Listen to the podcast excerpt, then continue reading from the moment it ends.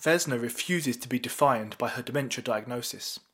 My name's Gareth Bracken, and I spoke to a woman who finds happiness in who she is.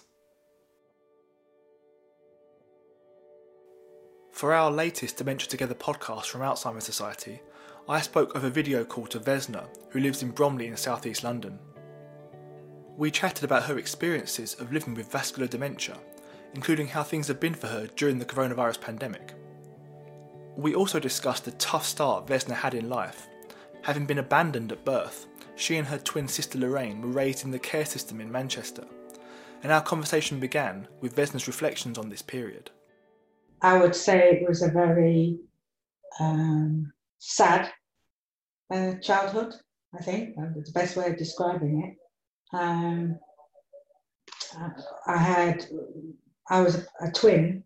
I lost my twin to cancer um, probably um, nearly six years ago now. It was six years in January that she passed away at King's College. She was a community midwife. And I lost her to uh, multiple myeloma. In, um, so it'll be nearly six years ago now in January. Um, she died actually uh, two days before our 60th birthday. Um, and we, although we were raised together, we were um, we were in the care system from probably about the age of two weeks. Um, abandoned at birth. Uh, never knew uh, our identity. Didn't know I was Ghanaian at that point. I didn't find out until I was about 14, until I hired a research agency to look into um, my uh, past history and to identify my um, identity and where I've come from, and hopefully at that time to find my birth parents. We had a lot of moves, probably from the age of naught to five. We probably moved in in total probably about 15 times. Mm. So it's probably residential homes, residential nurseries, uh, foster homes, family group homes, um, placed uh, with a view to adoption um, with a British couple who we were with. The most stable placement was probably from the age of two to five, and then we were removed from there. The adoption didn't go through, and we were removed from there, and then we were placed back in in the care system and uh, family group homes and so on, assessment centres and whatnot. So I would say it was very very sad. It was very um, um, it was very difficult. Um, yeah, yeah, that's uh, pretty much a description of it. Painful. So you you researched your family identity, or you you tried mm-hmm. to? Did you have much success with that? Yeah, I found my birth father and uh, he was from Ghana. He was born in Ghana, but had come to the UK and had had a couple of relationships and children uh, in, in the UK, as well as um, probably 10, 10 children. He had 13 children altogether. Mm. And um, my twin and I were the eldest of his children. And my birth mother had six children uh, four of which she um, gave up. Mm. Some, uh, some for adoption, some for fostering, my twin and I. One for adoption, um, one another one who was in foster care. So I know the I know these siblings now. Mm. I I don't have an ongoing relationship with my my birth father died, actually. My Ghanaian father died a few years back. Uh, I don't have, since that happened, I haven't had a relationship with them. Very different uh, in terms of, um, I suppose you don't, uh, you, you, part of the problem of growing up like that is that you don't really have trust people. So people let you down, then you don't, you don't um, pursue that relationship. Hmm. So but I know my identity. I know where I my, my birth father came from. I know that my birth mother was, um, I want to say British, she was British, she was uh, of Scottish heritage. Um, and and half Jewish. So yeah. So, uh, but I've struggled on and off for the last ten years trying to have a, a relationship with her, and and it is not possible because she continually is not is not a sort of stable person. She's not. She fluctuates, you know. Uh, one minute she wants to know you, know she doesn't want to know you. So I decided that I would withdraw from that relationship following the death of my, my twin sister.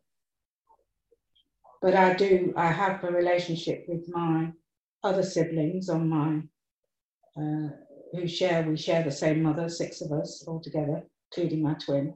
Mm. So I, I, have an ongoing relationship with them. And uh, which is three girls and one boy. I say boy, they're men and women now. Yeah. With their own families, they spread across the UK. And I have a relationship with them, but not with my birth mother. Vesna and Lorraine moved to Aylesbury in Buckinghamshire aged 18. Lorraine became a community midwife, while Vesna went into nursing before having a career as an adoption and fostering social worker. Vesna started experiencing problems with her memory at work 11 or 12 years ago and was eventually diagnosed with vascular dementia after a brain scan. It's funny because I used to, um, I kind of, when I, I got initially diagnosed, you know, I'd had a quite a long period of time where I was forgetting things um, constantly and, and yeah, just not functioning properly, you know, mm. locking myself out of the house. Um, forgetting appointments, forgetting to go out, just lots of different things like that. And I couldn't understand it. It took me quite a while. Say, say I would go and interview someone. When I left, as soon as I'd left the house, I'd forgotten. I'd forgotten the content of the interview. Mm. So I, I was not remembering things, and I was not um, uh, other things. I'm trying to think of other things what were happening. Yeah, which is constant training as well, wasn't it? Computer training. And no matter how many times I, I, would go on that, it would go on one ear and it was not sticking, it would go out the other. Mm. So basically, I was not being able to retain information. Mm. I was forgetting people, forgetting people I'm supposed to know, forgetting people's names, um, just not remembering things, forgetting how to to write a chronology. If I had more than two or three pieces of paper going through the, the photocopying machine, I would get in a total complete mess. Yeah. And it was like it was like it was comical in a way, but wasn't comical because it, it was, you know, it was very stressful. Yeah. And um, so eventually it led me, um, I was having a lot of health problems as well with high blood pressure mm. and a lot of headaches and um, and I was eventually diagnosed with having high blood pressure. Mm. But it kind of all melted into one, and then I eventually went to the doctor and said, Look, I, I think I'm having problems remembering things and uh, that's when she sent me off to King's College mm. for the brain scan, and that's at the point that I was diagnosed. It didn't really have an impact on me initially because I didn't really understand it. Mm. I just thought, oh, it's something to do with the brain, but I didn't know anything about it. I hadn't, I hadn't really. No, I wasn't working with older people. I wasn't something I was aware of. Are, are there any particular um, challenges with memory that you face that like day to day that, that might be a struggle for you well for example if i watch something on a program on the tv i will forget after i've watched it i won't remember the film or something like that so in the moment i remember but afterwards i don't remember i can lose things easily and you know, you can go from one room to the next and then you might not. You, you have something in mind, you go and do something, then the time you got to the other room, you've forgotten what you've gone there for. Are there any other symptoms um, of the vascular dementia that have changed, impacted your daily life that still present challenges beyond memory? Uh, probably, probably falling accidents like falling and things like that. Balance, yeah. Mm. Whether that's you know, I, I don't know whether it's related, but yeah, I seem to have in the last couple of years had instances where I I lose my balance and fall. I have uh, problems with sleeping. No, not not sleeping, and um, waking up frequently in the night and just being awake and n- not being able to sleep for long hours. Yeah, so that's but that's been about a long time mm, since before I was diagnosed. Maybe it was part of the part of the pre-symptoms of it. I, I, I don't know, but it has been quite a, a major problem. So I would sometimes wake up. It, when I eventually went to sleep, I would wake up feeling like I hadn't gone to sleep.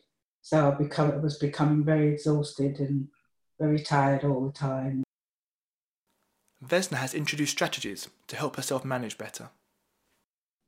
But I, I you know, I use, I try to use my phone to, so I can remember, put alerts on my phone so I know at the time that I, I've got something to do or I need to remember something. I try and use the phone as a as a as a memory box but also I try and also try and um, keep my brain active and try and do things. You know, since uh, I've been writing a lot in the last few years, writing poetry, writing, painting, and doing things like that, which um, which I find I can helps with that relaxation, helps with with um, testing your yeah, I think it's it's challenging your brain mm. when you're doing things like that.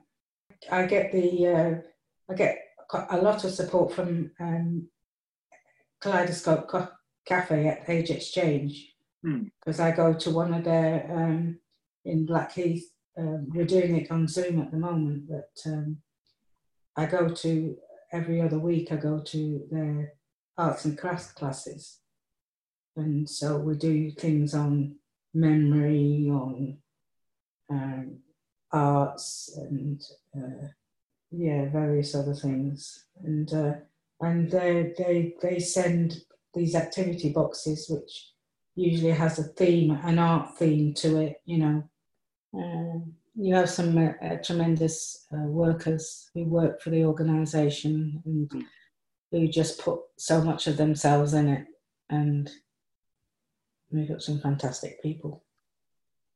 And I think just to know that, you know, you're there alongside you, they're motivating you, they're sharing, you know, with you and, and, and motivating you to explore different things and, you know, and, and, and showing an interest and, and it's a genuine interest, it's a genuine desire to make people's lives better and to improve their life after diagnosis, which is really important.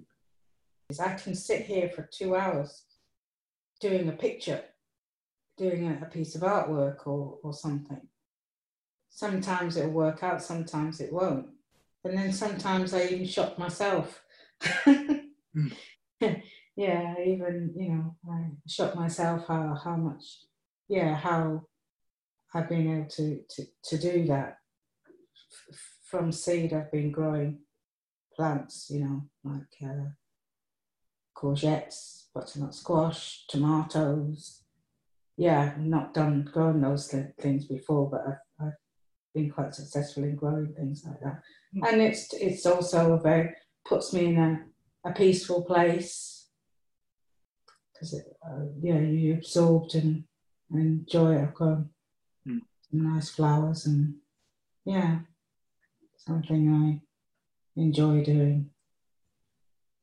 Because one of the big things about this sometimes when you, since diagnosis, you you lose a lot of your contacts, mm. and it becomes quite isolating sometimes, quite lonely sometimes. Mm. But now I, I since I've started doing that, it kind of puts me in a peaceful place and and fills my time. And it's something that I can derive a lot of satisfaction from it without feeling any pressure. So, to recap, Vesna, who lives in Bromley in southeast London, grew up in the care system in Manchester with her twin sister Lorraine. Vesna, now 65, was diagnosed with vascular dementia after experiencing memory problems, which continued to affect her daily life. She paints and writes poetry to help her relax, and also gets a lot of satisfaction from growing her own vegetables. Vesna has received excellent support from Kaleidoscope Cafe, run by the Centre Age Exchange, with sessions currently taking place by video call. Having her independence and own space is very important to Vesna, while she also appreciates the support she gets from her family, who live nearby. Her daughter sorted out Vesna's move to her current flat and also helps with things like shopping and making sure that bills are paid. For part of the coronavirus lockdown earlier this year, Vesna couldn't be around anyone, including her family. During lockdown, it was very difficult because I wasn't able to see my grandchildren and my daughter, and, and it was quite, um, yeah, it's quite isolating. And um, but I found, um, you know, I found uh, um, doing the artwork and having the support from from Kaleidoscope Cafe from from Age Exchange. It, it's been, you know, without them, I'd have been at a great loss, I think. You know, they are amazing. Really, they're amazing. You know, they phone you, they, they, they, they, you know, they always inquire how you are, or, you know, and we share uh, our activity boxes and our artwork that we do, we share with them, we're able to send them um, I've done some recent photography and and um, I sent them those that will go for towards an exhibition that we're going to be a part of. I think without them it'd have been a lonely place. But now I'm able to see my grandchildren now and have that family contact. It's it's changed everything. As I got grand two grandchildren, grandson and a granddaughter, and they and uh, my my granddaughter, she's uh, she's eight. She she always, you know, reminds me to do things, and she's and when she's here, she's she's a, a little friend who's very helpful and. As of early August, Vesna was still being careful about who she came into contact with. I don't. I try not to, to mix with other people outside my family because uh, because I know that's on the increase in my area as well. So you know, and um, and I think it's a national picture at the moment. So I'm, I try to um, socially distance and, and not not put myself in that situation, particularly for myself because I have asthma and all other related health problems. So um, it's important for me not to not to expose myself too much on balance, then, how is life currently for you? How, how would you sort of, how do you feel about? I think I think since since I since I don't work anymore, since I'm not working, I haven't got that pressure to remember things. Doesn't mean to say I can't do things, but I think the pressure of being in a in a a job few years ago where you know it's very highly dependent on having a good brain and, uh, and remembering things and um, yeah because i have had a couple of instances where i've had um, i've had a phone call which which almost led me to giving my bank details on the phone mm. um, so I, I was uh, I suppose being uh, exposed to um, scam, you know, phone scamming and things like that. When I put the phone down, and I realised, I said, "Oh, just a minute, I'm just going to go and get my card." Mm. He said, "I'll put your card in the card reader." Unfortunately, when I put the card in the card reader, it actually said it actually didn't accept it. So, um, and I never used a card reader before. My daughter always does that for me. So, I felt very vulnerable at that point. Mm. I think that's probably there've been a couple of instances like that where I've had uh, scam phone calls and things like that, where and then it's led me to uh, it's led me to feel exposed. Or how could I have done that? Or you know, why didn't I see that? Or you know, anyway, um, my daughter's just said to me, look, she said, if anybody rings and it's not from a um, a recognised phone number on your list, unless they've told you before, I'm going to ring you and it's going to be a no ID call number, Mm. then just put the phone down and either ring them back if they have a, if, it, if they're saying it's the bank, ring the bank back. And I have done that and Mm. and and, and contacted the fraud team and, and they were able to help me through that. And also to make a note with the bank that I do have dementia, so they have put certain things on my online banking on my phone to to help me uh, not fall victim to things like that, you know. But what I've tried to do is not let dementia define me, you know, because um, that's why it's so good to be able to do creative things, you know, and think that, well, yes, I can do that, you know, to sort out what you can do. From you might not be able to have a brilliant memory or to remember things necessarily, but you, you can still do things. And that's what I've discovered, you know, that it's not a death sentence for me. And why I have breath, that I'm not going to let it define me, and I'm going to try and do as much as possible and have as many experiences as possible. Yeah, you. I think you can be viewed as being redundant. Mm. You know that you you do you don't serve a purpose anymore. But you have to make yourself, with the support of other people, to you know to to feel that you have a worth and that you are that there is something left in you. You, you do, don't roll up and die. So you, the, the, there are still parts of you and parts of your brain and parts of you that are have creativity and and and to explore new things and take on new experiences and new new challenges. Yeah, you know, I think it's important not to shut yourself away and and and let you know and let uh, the diagnose diagnosis rule you. So, do you think there can be a tendency for people to judge those with dementia as not being useful or not having a Yeah, yeah, or one or, or, or some in some way. Um, I can't really find the words for it, but it's um, you can find happiness in how you are. That doesn't rely on memory, but you know you're more than your memory. I mean, you don't go around with it written on your forehead. I have dementia. You know, you don't. So people just they don't they, they, they don't they, they can see. you, But if you say to someone, "Oh, you've got dementia," there's a whole different attitude.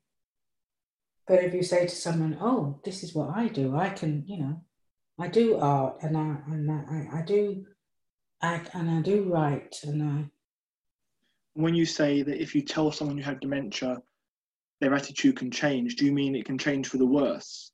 yeah it can become almost like um, I don't know whether what word I'm, I'm looking for. It's um, it's a kind of bit patronising. But you think instead, tell them what you can do, tell them Mm. You do art or poetry or. Yeah, I was wondering, do you think much about the future? Do you look ahead much? I know that there, there will come a time when when my dementia will probably deteriorate. But until it does, I want to feel that I'm fulfilling my aspirations to to have a good quality of life and to have new experiences and and share with other like-minded people and develop friendships through through that. Yeah. There are opportunities but they're limited. Mm. i was watching uh, there was some time ago i don't know whether it was on um, there was some exercise that the bbc did on dementia and and alzheimer's with a group of people who they put in a restaurant and what was it called now um, do you know what? I think it might have been Channel Four. It was, was it Channel Four. Oh, what was it called? It was called The Restaurant That Makes Mistakes. Yes, that's yeah. it. Yeah. And I thought that was that was um, for me. It kind of it encapsulates what how you you can look at people with memory issues and and draw on other strengths that they may have mm. and not not necessarily let that diagnosis define them so you know give them opportunities to to to do other things that doesn't necessarily mean that has to rely on memory because mm. there's much more to a person and, and then their memory Vesna has spoken at conferences and events about her experiences of dementia, including addressing a group of occupational therapists about dementia care. Vesna had been impressed by the holistic approach taken to her sister Lorraine's care when she had cancer. My my sister, she didn't actually die at the um, at the hospice, but she was uh, she was a, an outpatient at St Christopher's Hospice, and I went to many functions that they put on, musical events and and things, and uh, fundraising events, and um, and she was, uh, you know, she was able to get have experience art therapy, counselling, and all that those sort of things, and and I thought it was a wonderful place and a wonderful way of of her getting a support with her cancer and her diagnosis. So yeah. So in a sense, I, I see parallels. I think um, between uh, the hospice care that was provided to my twin and and um, care of people with uh, Alzheimer's and dementia. Do you mean in terms of focusing on things like art therapy and things that aren't just yes. purely medical? That's right. And so you, you you speak at these events and conferences. You're speaking to me now, so you're obviously quite comfortable. It seems with sharing your story publicly. Mm. What sort of, what motivates you to be so public with your story? Why are you why are you so happy to share your story so openly? Because I didn't know anything about dementia or Alzheimer's, and and I think I think it's so important for us to have an understanding of it and to be able to perhaps identify it earlier on if people are struggling with memory memory loss and to be able to support them and and uh, yeah I think that's really important and I, I I didn't have that and I wasn't aware of it myself I think if I'd have known if I'd have known a bit more about dementia beforehand I think I would have sought help Mm. within the workplace because I don't know whether I don't know whether people in my workplace were or employers were particularly aware of it. My my my feelings that they probably weren't because I wasn't aware of it. Mm. And I think I think I might may have been able to get the right support at the time instead of struggling and in effect not knowing what was wrong with me. Yeah, I think it's important for organisations to be aware that people can have early onset dementia and how it may affect them. And, and perhaps be steered towards getting a diagnosis earlier rather than struggling with it for some years. And also, I think uh, about people who, families who are in, you know, have who need the support to to understand and appreciate, you know, when they have uh, someone within their family, how, you know, the stresses and strains and how to go about supporting them. Yeah, and uh, also to to to tell people that it, you know don't let that define you. You're not just a medical diagnosis; that you are still a person. You still, you know, to be supported to to live a full life is important to have that quality of life and to be more than your your disease or diagnosis